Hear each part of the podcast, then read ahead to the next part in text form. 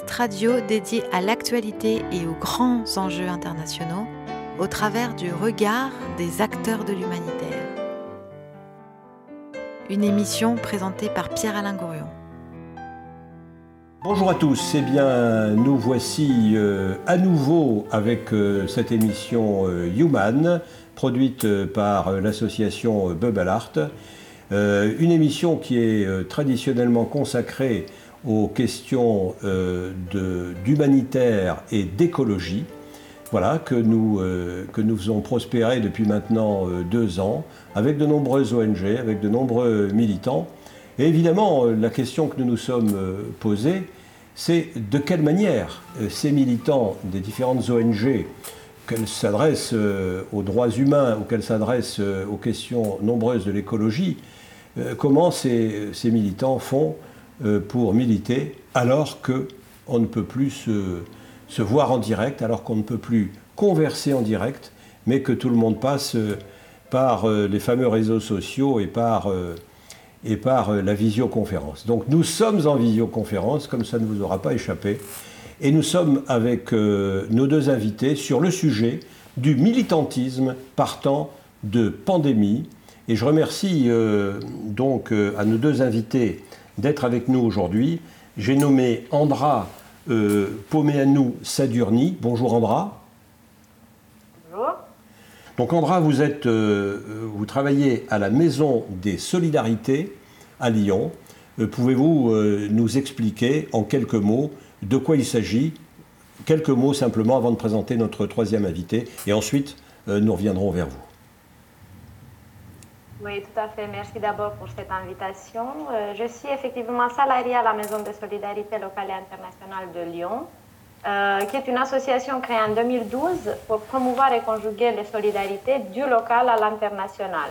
C'est, en quelques mots juste, c'est une association qui est à la fois au service des citoyens à travers des événements de sensibilisation et un accompagnement dans des projets d'engagement citoyen, mais aussi et surtout dans les temps qui courent euh, au service des associations euh, à travers la mise en place des projets collectifs, à travers des échanges de pratiques, de la mise à disposition des ressources et euh, des appuis spécifiques en fonction de leurs besoins. Voilà, je m'arrêterai là on aura l'occasion d'échanger lors de cette émission. Voilà, et notre deuxième invité est Daniel Pialot. Daniel Pialot, bonjour. Bonjour. Merci de nous avoir rejoints. vous êtes, vous, un, militant et un bénévole de Amnesty International. Oui, tout à fait. ONG donc euh, très connue, l'une des plus connues dans le monde, qui s'intéresse en particulier, on disait autrefois aux droits de l'homme, on dit maintenant, paraît-il, aux droits humains. Les femmes considéraient qu'elles ne faisaient pas partie tout à fait de l'humanité, donc elles veulent qu'on dise euh, droits humains. Pardon pour ça. Euh, on peut faire une émission uniquement sur cette thématique-là. voilà, alors dites-nous. dans, la langue française, essaie de faire croire aux femmes qu'elles peuvent être représentées par le terme homme. C'est quand même très très fort. Très très fort. Mais ça permet aussi aux hommes de dire nous sommes des femmes. Euh, vous en connaissez beaucoup? Mais Moi je dis je suis une femme, au sens euh, où les femmes représentent également l'humanité comme l'homme. D'accord. Voilà, et donc je développe petit à petit, c'est plus facile avec l'âge. Euh, la partie féminine euh, de ma personnalité. Donc, pardon pour, cette, pour cette, ce parallèle et cette, cette parenthèse. Donc, Amnesty International, plus sérieusement, dites-nous, rappelez-nous de, quoi il s'agit. Alors, comme vous l'avez dit, c'est une organisation qui défend les droits humains sur un plan juridique. Euh, c'est une association qui a été créée en 1961 par un juriste euh, anglais qui s'appelait Peter Benenson et qui a réagi à, l'arbitraire des gouvernements qui arrêtaient euh, des gens simplement parce que ces gens s'exprimaient au nom de la liberté ou ne pensaient pas comme l'aurait aimé le gouvernement. Au départ, ça s'est voulu une action de, solidarité vis-à-vis de ces personnes appelées prisonniers d'opinion. Euh, c'est un mouvement qui a pris énormément d'ampleur. Aujourd'hui, il y a à peu près 7 millions de, membres euh, dans le monde. C'est vraiment un mouvement mondial, indépendant euh, de, tout, de tout gouvernement, d'obédience religieuse, euh, de toute, entreprise, etc. Nous sommes indépendants euh, financièrement, c'est très important. Et notre action de défense euh, des, individus, des personnes est basée sur le droit. Je pense que j'aurai l'occasion de développer ultérieurement. Voilà. Et, donc, notre idée aujourd'hui eh est à la fois de, décrire euh, les activités de ces deux organisations, l'une qui est au service euh, des associations euh, de la région de Lyon, l'autre qui a une vocation beaucoup plus large, qui est mondiale, et qui est davantage centrée sur les, droits de l'homme et sur la question des, des prisonniers. Avec cette particularité que nous allons nous demander en quoi euh, la pandémie, le fait d'être euh, les uns et les autres euh, le plus souvent enfermés à nos domiciles, change la nature de cette activité. Alors peut-être que Andra, vous pourriez nous, en parler, nous parler de votre activité habituelle d'abord, et ensuite, dans un deuxième temps, des modifications apportées par la situation sanitaire actuelle. Oui, tout à fait. Par rapport à moi, personnellement, déjà, mon cadre de travail change beaucoup parce que je suis euh, chez moi en télétravail la plupart du temps. Je retourne au, bureau euh, régulièrement parce qu'on accueille un volontaire en service civique, donc on doit faire des points réguliers. Euh, mais je suis plutôt à la maison, donc le cadre il est plutôt favorable pour moi personnellement, mais le présentiel me manque parce que euh, je suis, euh, je travaille donc je suis salariée, mais j'ai une équipe de bénévoles avec laquelle je travaille constamment pour la mise en place des activités. Et je dois dire qu'il me manque euh, parce que c'est une convivialité que je ne retrouve pas derrière mon écran, forcément, malgré des points qu'on fait à distance régulièrement. forcément, nos modes de, travail ont été, ont été bouleversés. Euh, forcément, il y a des bénévoles qui ont un certain âge, qui sont peut-être un peu plus éloignés du numérique, donc moins ce que je vois moins souvent, que j'entends moins souvent, malgré, euh, malgré des efforts de, de, la mise en place d'un télétravail et des, moyens euh, à rester en lien. Du coup, voilà, il y a ce, côté de, convivialité qui est une de nos valeurs fortes à la Maison de Solidarité qui, manque cruellement en ce, en ce moment. Euh, par contre, euh, on a essayé lors de ce deuxième confinement justement de, de, de, voir ça aussi comme une opportunité, de voir cette période comme une opportunité pour euh, créer encore plus de liens différemment, pas en présentiel mais à distance, et du coup, euh, notre projet phare euh, a été annulé juste avant le confinement, donc le festival de solidarité qui aurait dû se tenir euh, le samedi dernier, le 14 novembre, à l'hôtel de ville, qui regroupe une quarantaine d'associations qui travaillent, qui ont travaillé avec nous depuis le mois de mai dans des conditions souvent pas, pas, pas simples. donc cet événement-là étant annulé, on a proposé à ces 40 associations d'écrire ensemble une page de vie associative euh, pour témoigner un peu de cette période. Donc l'action elle est en cours, mais elle a été reçue très favorablement par nos associations euh, qui nous envoient, qui ont commencé à nous envoyer des témoignages de leur expérience et on trouve que euh, c'est une initiative qui sera très très riche en termes d'expérience, de, ce vécu notamment euh, par rapport aux, bénévoles, à leur travail, à leur engagement euh, à l'ère du, coronavirus. Et d'ailleurs, on, pourra peut-être considérer, Andra, que ben, notre apport, notre propre apport en tant que Bubble Art et Human au Festival des Solidarités auquel nous participons chaque année, eh bien, ce sera entre autres de faire cette émission et que cette émission pourra être diffusée dans les canaux de ce, de ce festival. En même temps, j'entends votre voix. Oui voilà, si, si vous en êtes. Je voulais saluer cette initiative qui me paraît vraiment très, très intéressante, vu le contexte. Oui. Donc, j'entends votre voix, j'entends un, léger accent. vous, êtes, vous êtes né où? Vous n'êtes pas né rue de la République à Lyon non, non, euh, pas du tout. Non, je suis née dans un petit village de Roumanie. Euh, donc, je suis roumaine d'origine, euh, lyonnaise et française d'adoption depuis une dizaine d'années. du coup, voilà, mon, petit accent vient de, de, mes origines roumaines que je garde précieusement. voilà. Bien sûr, vous avez bien raison. Nos origines à tous, euh, voilà, sont, importantes. Et alors, quelques mots de votre parcours personnel, si vous, si vous, si vous le voulez bien. Euh, vous, avez fait, vous êtes arrivé en France à quel âge? Je suis arrivée en France euh, pour la troisième fois. C'est la, fois où je suis restée. Je suis venue pour m'installer quand j'avais 27 ans.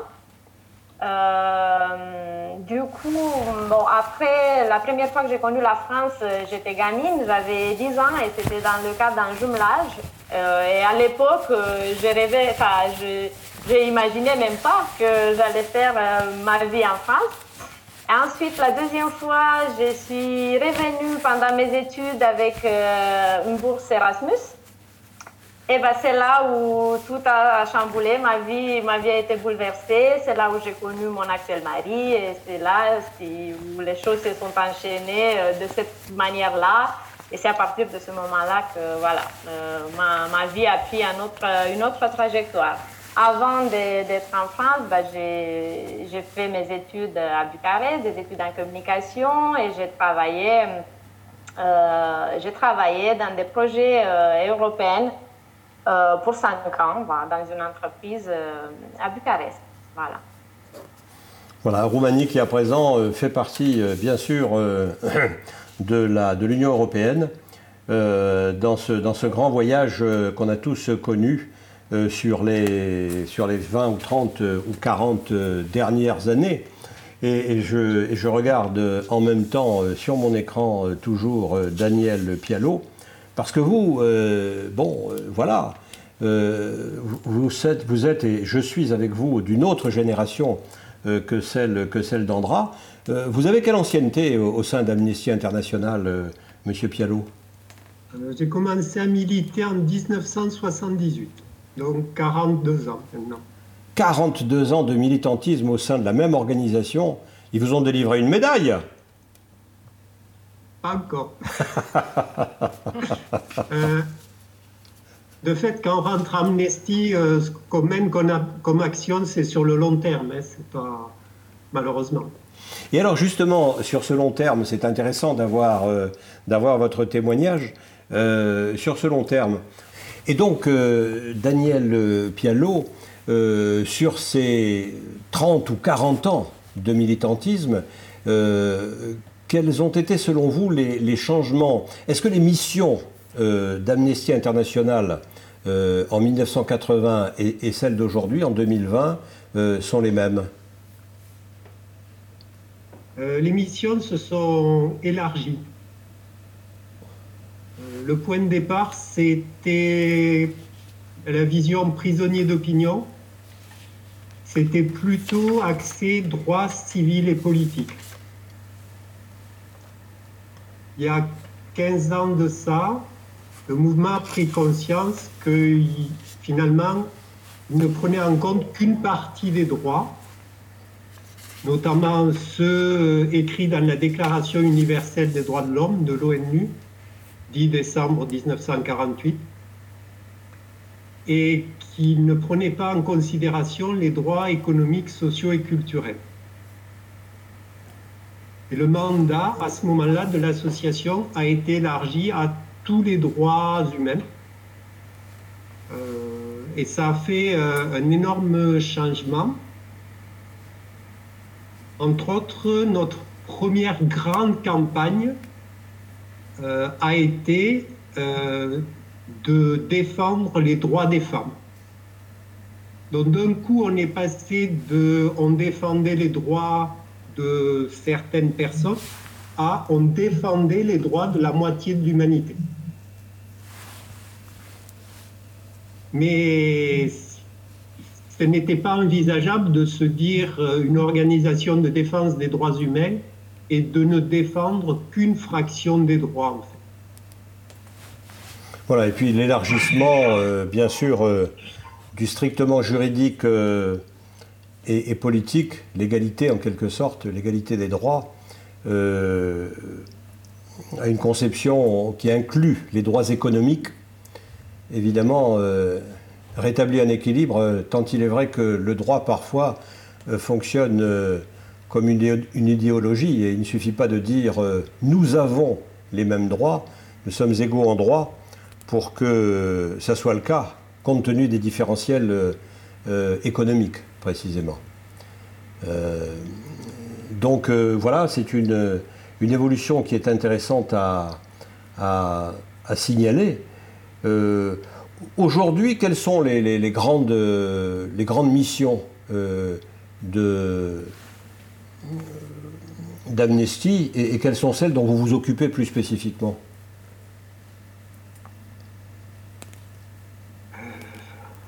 Est-ce qu'il y, a une, délégation, est-ce qu'il y a des salariés d'Amnesty euh, sur le territoire euh, français, sur le territoire lyonnais, entre autres, ou bien est-ce que ça fonctionne essentiellement avec des bénévoles? Euh, Alors au niveau, au niveau français, il y a une section d'Amnesty qui doit avoir de l'ordre d'une centaine de, salariés. La très très grande majorité se trouve à Paris, au secrétariat national d'Amnesty. Euh, il y a 115 000 membres, donc qui sont des bénévoles, qui ne sont pas tous euh, actifs au sein de structures. Les structures locales sont des groupes. Alors les missions d'Amnesty, c'est...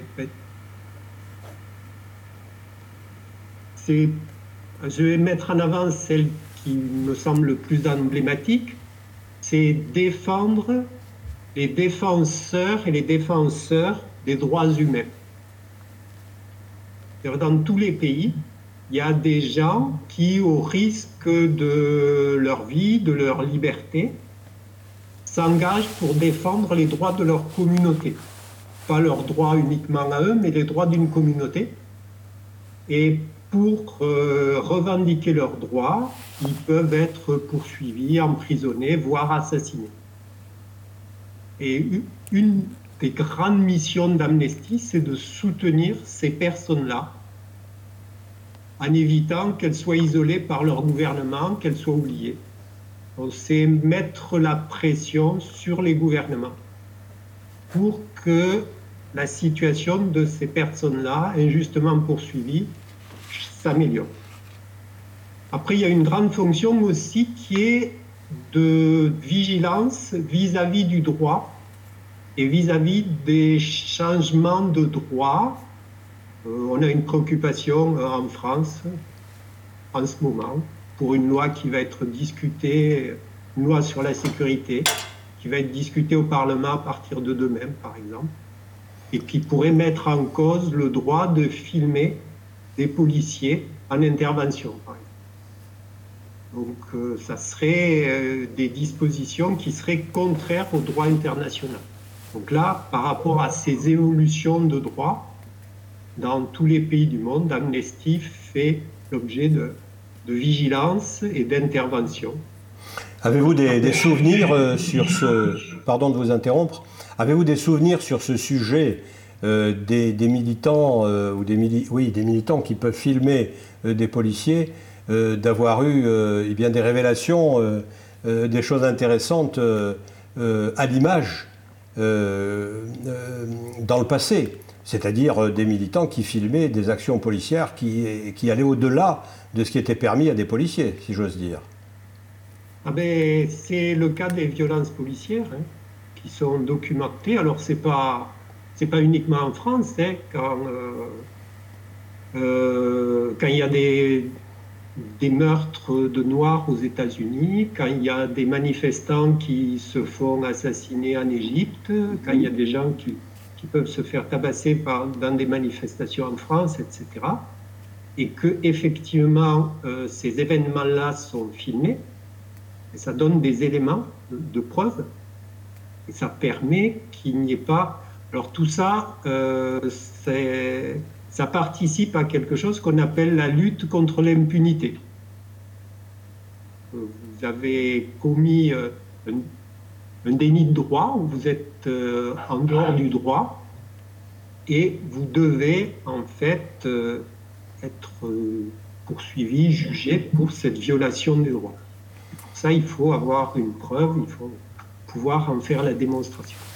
Qu'est-ce que euh, comment vous apparaît l'argument euh, du gouvernement et, du ministère de l'Intérieur qui présente euh, cette, cette, loi visant à dire si nous ne voulons pas que les policiers en, action soient filmés, c'est pour préserver en quelque sorte leur propre sécurité.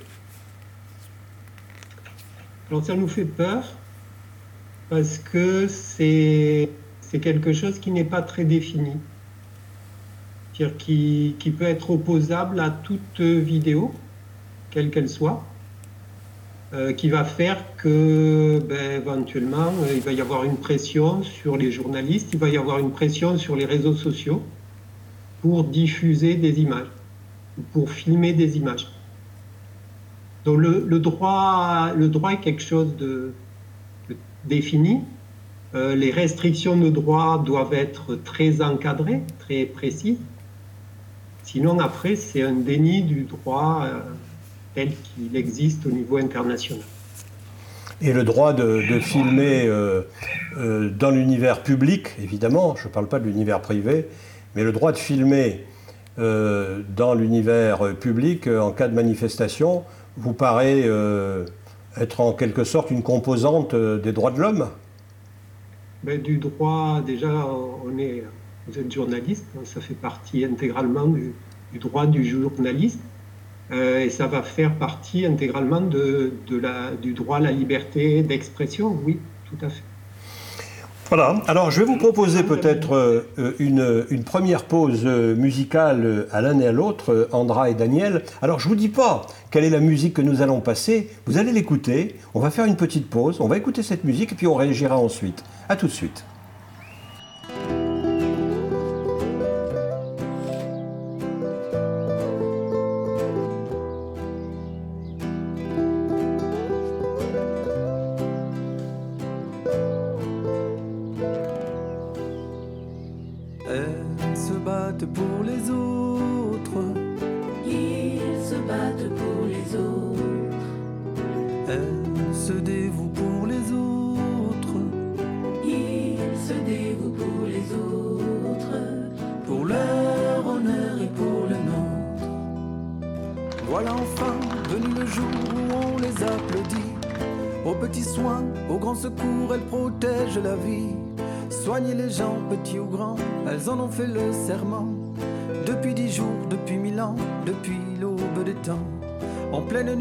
Le souffle court sur la corde raide. Elles s'oublient, elles accourent quand quelqu'un crie à l'aide. Et quand elles n'auront plus d'elles, qui viendra les sauver? Qui se dévouera pour elles comme elles l'ont toujours fait? Elles se battent pour les autres. Ils se battent pour les autres. Elle se dévoue pour les autres.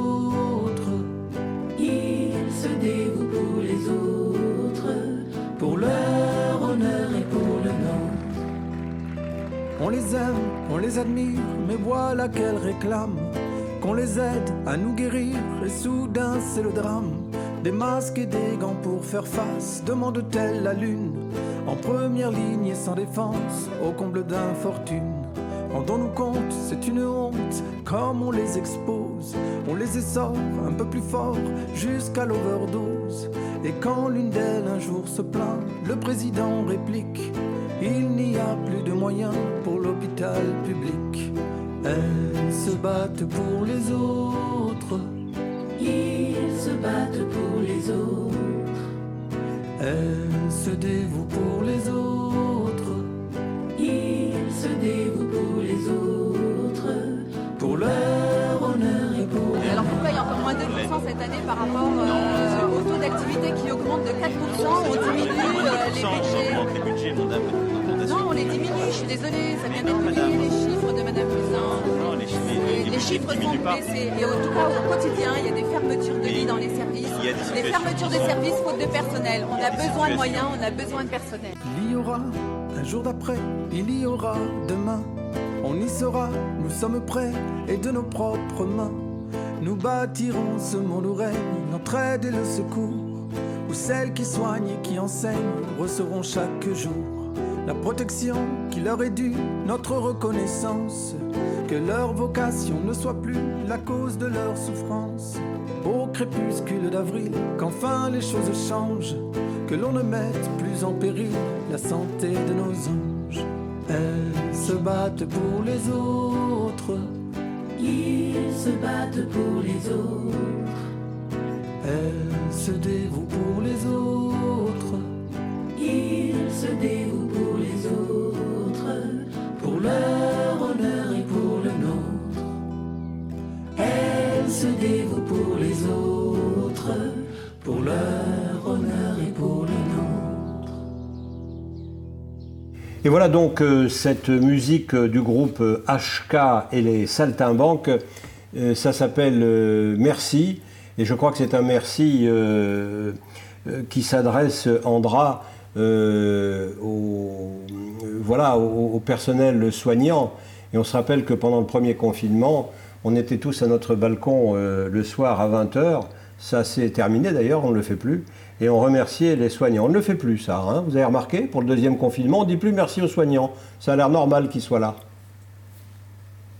Oui, un peu, c'est un peu triste, je trouve. Du coup, je pense que la, la chanson, elle, elle tombe bien parce que je pense qu'il faut le rappeler. euh, ce merci, euh, ils sont là, ils sont. Et la deuxième vague, il paraît, c'est plus, c'est plus compliqué euh, en termes de gestion pour eux. Il y a aussi la fatigue qui s'installe. Donc, franchement, un grand merci. euh, il, il faut, il faut le dire. Je ne sais pas pourquoi d'ailleurs, on ne sort pas. Enfin, c'est le froid peut-être.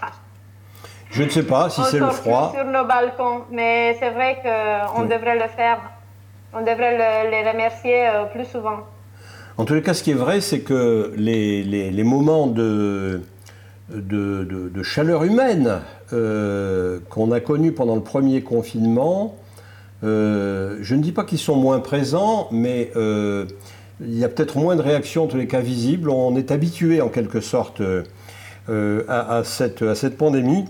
Et voilà, et d'une certaine manière, les égoïsmes reviennent. Alors peut-être pas complètement. Mais revenons à notre, contenu, euh, Andra, et à notre, émission. Euh, donc, euh, dites-nous en quoi, pour vous, pour la Maison des Solidarités, les choses ont évolué et de quelle manière évolue ce festival des solidarités dont vous parliez tout à l'heure.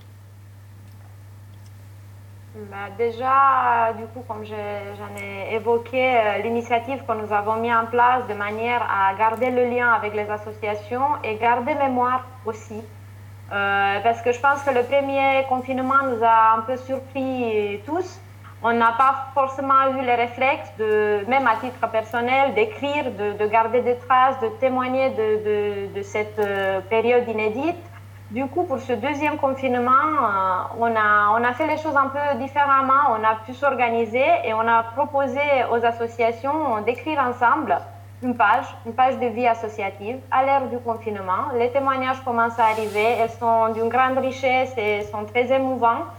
On verra ensuite ce qu'on fera. On voudrait publier un petit fascicule, on- donc on vous tiendra au courant. En tout cas, pour le Festival de solidarité de 2020, euh, il nous a semblé opportun de proposer ce type de projet d'écriture euh, collaborative. Alors, par Euh, exemple, et puis pour, oui, pardon, Euh, par exemple, Oui. dites-nous un témoignage euh, parmi ceux que vous avez reçus et qui vous paraissent intéressants, un contenu. Euh, parmi ceux qu'on a reçus, donc justement ce matin, je viens de recevoir un témoignage, enfin, c'est l'association qui l'a, publié, pour l'instant c'est sur une page privée, donc sont pas encore publics dans le sens public pour un, pour un public large. Ça reste pour l'instant un espace d'échange inter-associatif. c'est une association qui travaille pour l'inclusion des personnes handicapées par le jeu. Et son témoignage, il est, il est vraiment d'une grande richesse, euh, entre autres parce que euh, justement, euh, il parle du fait que parfois on trouve, nous, handicapants de porter un masque, tandis qu'il y a plein de personnes qui ne voient pas ou qui n'entendent pas ou qui ne peuvent pas marcher, donc qui sont handicapés par autrement.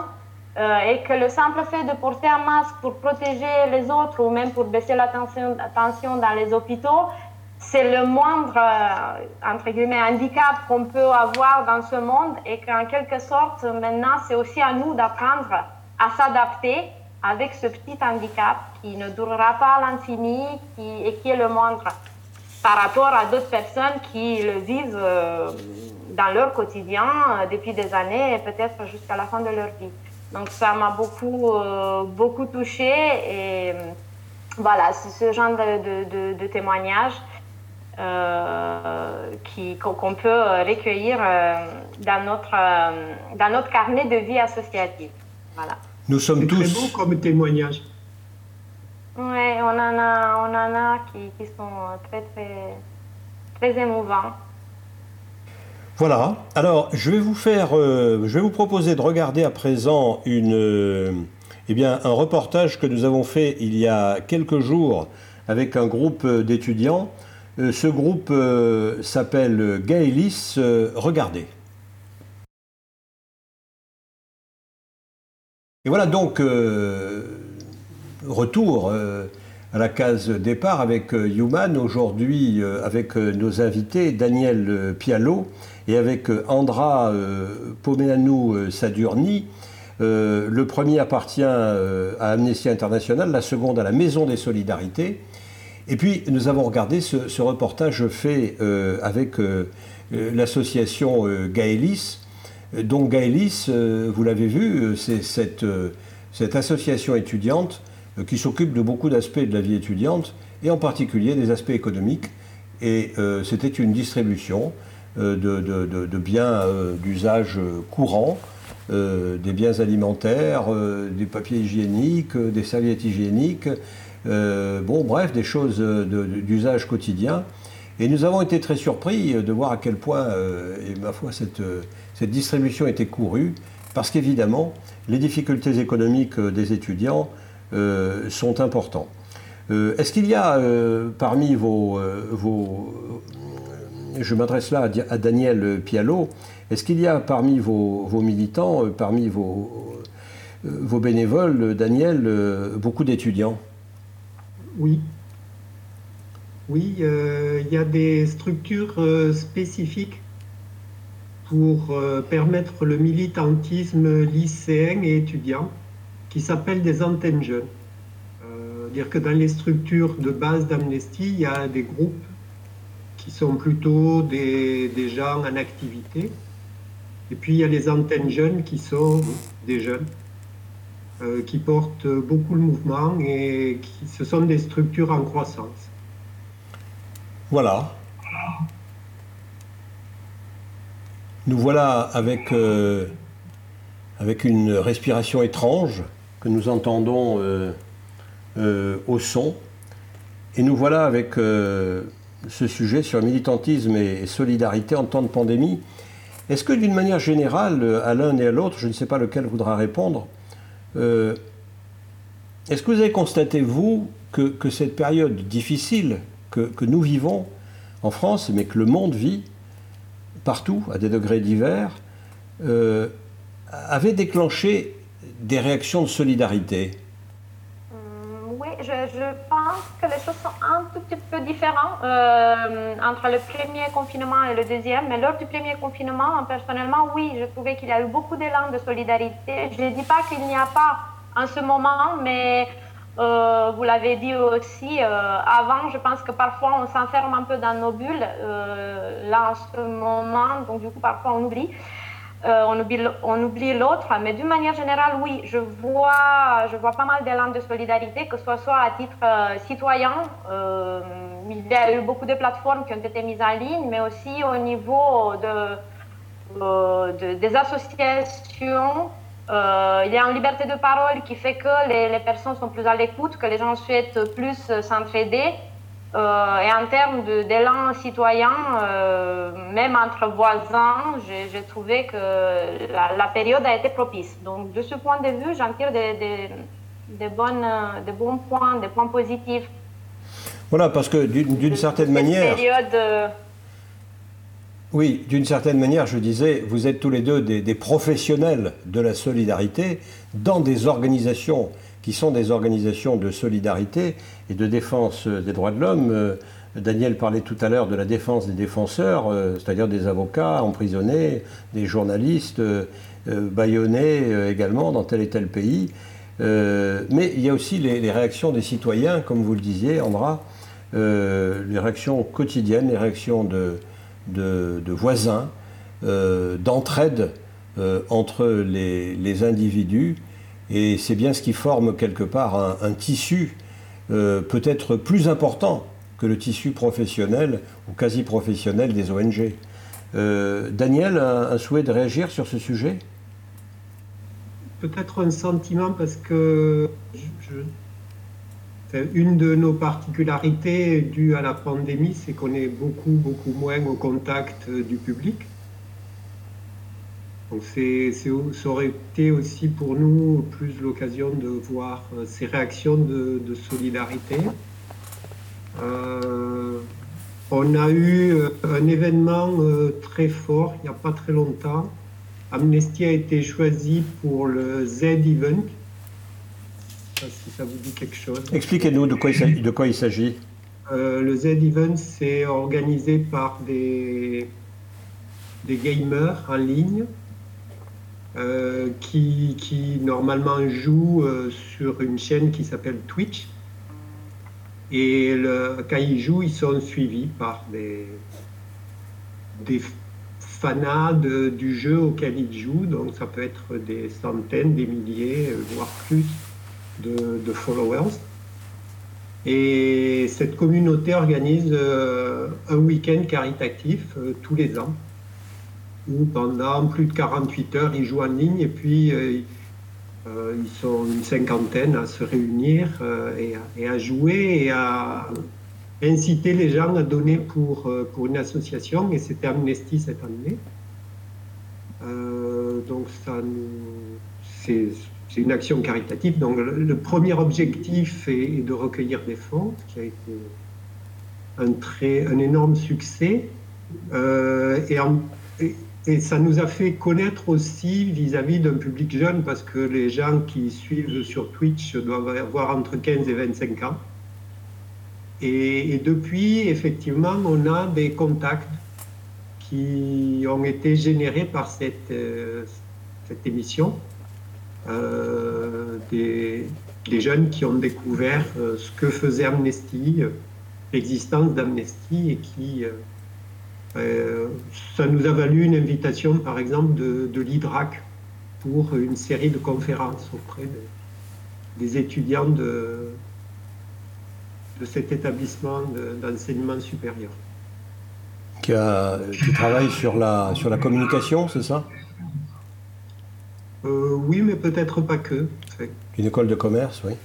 Et alors, quel était le jeu, quels étaient les jeux que ces, que ces gamers euh, faisaient Vous les connaissez, ces jeux? Vous n'êtes pas un gamer, vous, Daniel? Ah non, pas du tout. Alors là, je suis complètement dépassé par ce genre de choses. Je sais qu'il y en a un qui s'appelle Minecraft.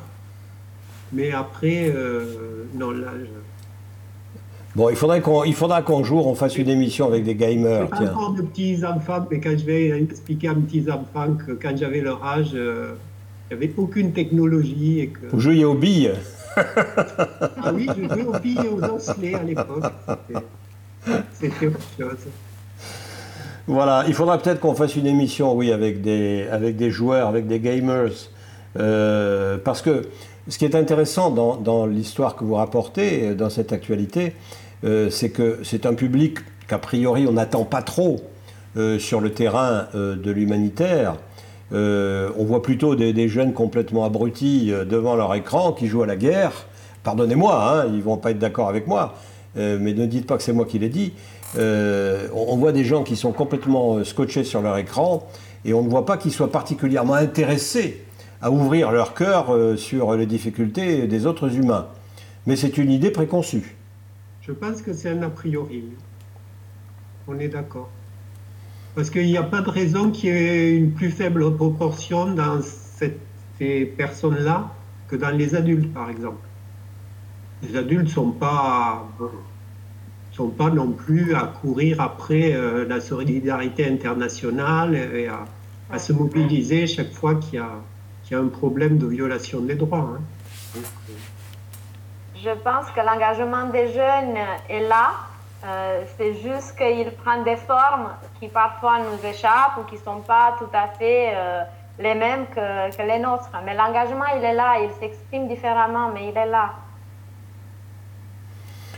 Est-ce que, euh, du point de vue de ces jeux, Andra, il y a des jeux, qui sont développés également euh, par, euh, euh, vos, membres de la Maison des Solidarités? Je sais qu'il y a des jeux économiques ou des jeux autour des droits de l'homme, mais je ne sais pas si ces jeux arrivent, comment dirais-je, sont également des jeux en ligne, en quelque sorte. Est-ce que vous avez des, ouvertures sur ce terrain? J'en connais euh, en tout cas, pas des, jeux, des jeux vidéo, dont l'explique euh, Daniel. Euh, après, il y a quelques associations qui ont des qui proposent des expériences interactives, si je peux dire ça comme ça, pour sensibiliser un sujet. Voilà. Par exemple? Mais je crois pas. par exemple, il y a une association qui qui proposait d'ailleurs, qui participait au, Festival de Solidarité et qui proposait une sorte d'expérience de ce type euh, et proposait de se mettre dans la peau d'une empruntrice euh, qui était dans un pays d'Afrique et euh, dans la peau de quoi la suivre un peu. Dans la peau de? Quelqu'un qui emprunte de la, qui emprunte de l'argent.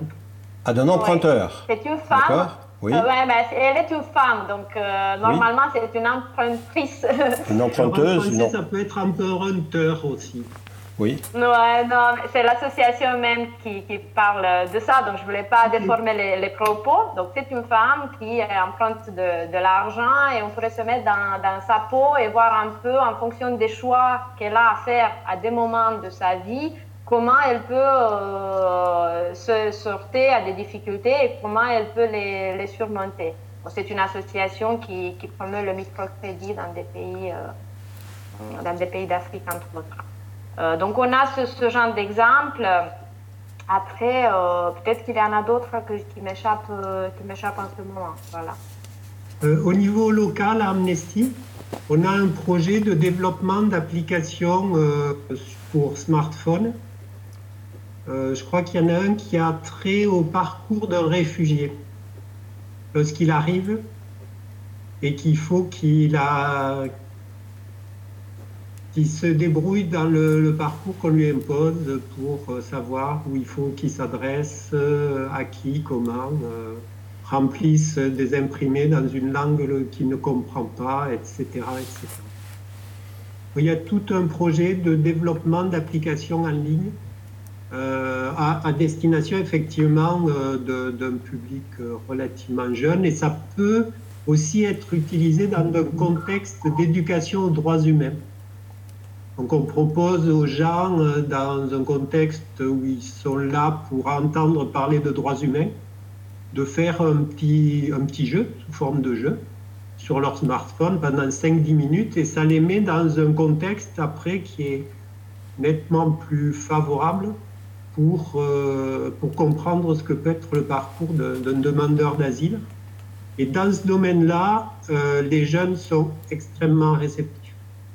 On en parlait, ils sont vraiment sensibles à cette idée que, euh, enfin, ouverts à cette idée que les gens qui, cherchent asile, euh, c'est pas vraiment un choix. C'est une obligation de survie. Voilà.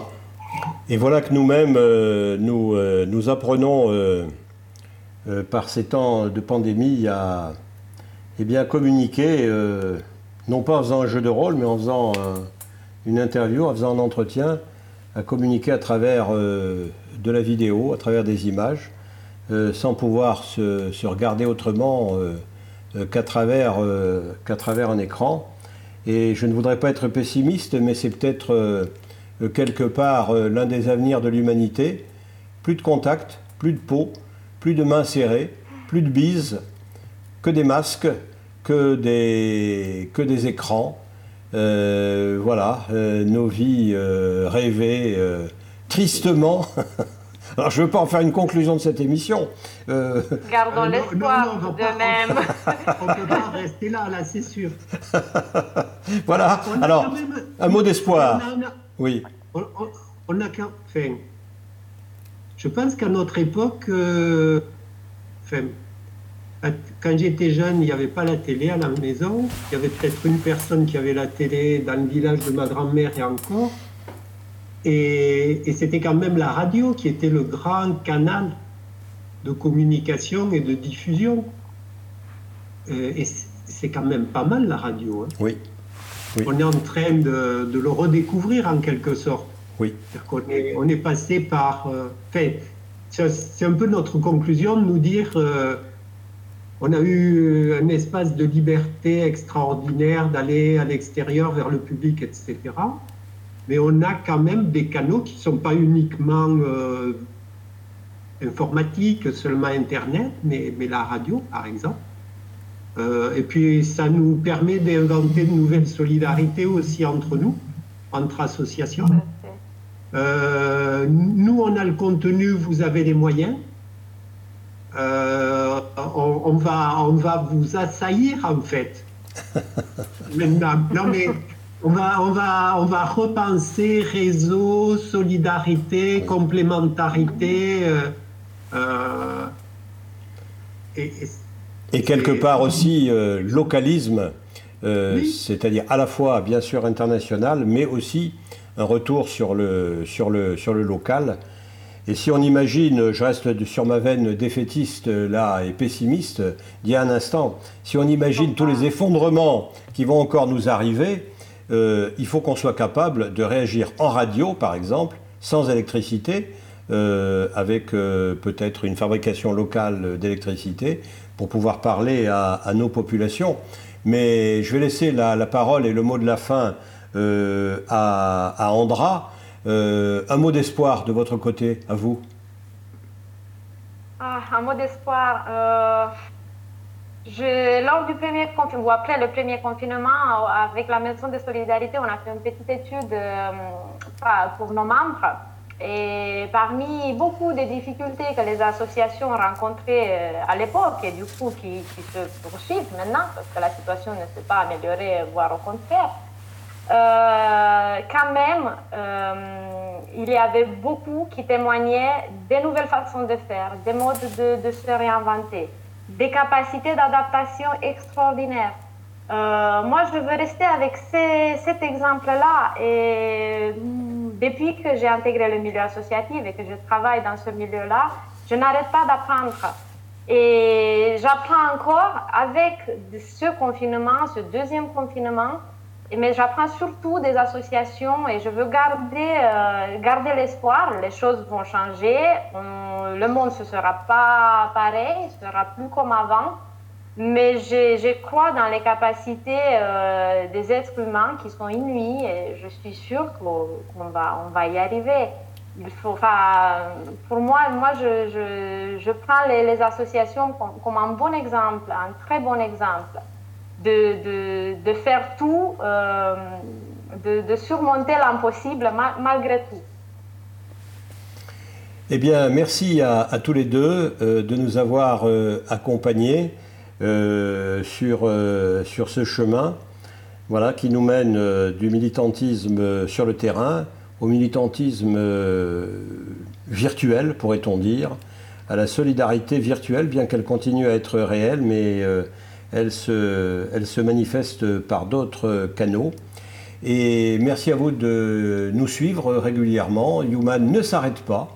La pandémie ne nous empêche pas de travailler. Toute l'équipe se réunit tous les matins euh, en visioconférence, bien entendu, sans masque, euh, chacun depuis chez soi. Et nous continuons à faire des émissions. Et nous continuerons à faire de la radio et à faire euh, de l'image pour mieux vous servir. À bientôt. Salut.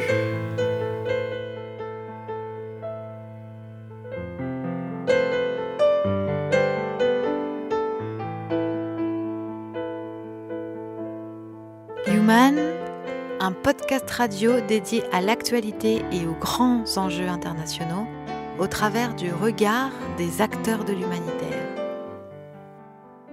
Une émission présentée par Pierre-Alain Gourion.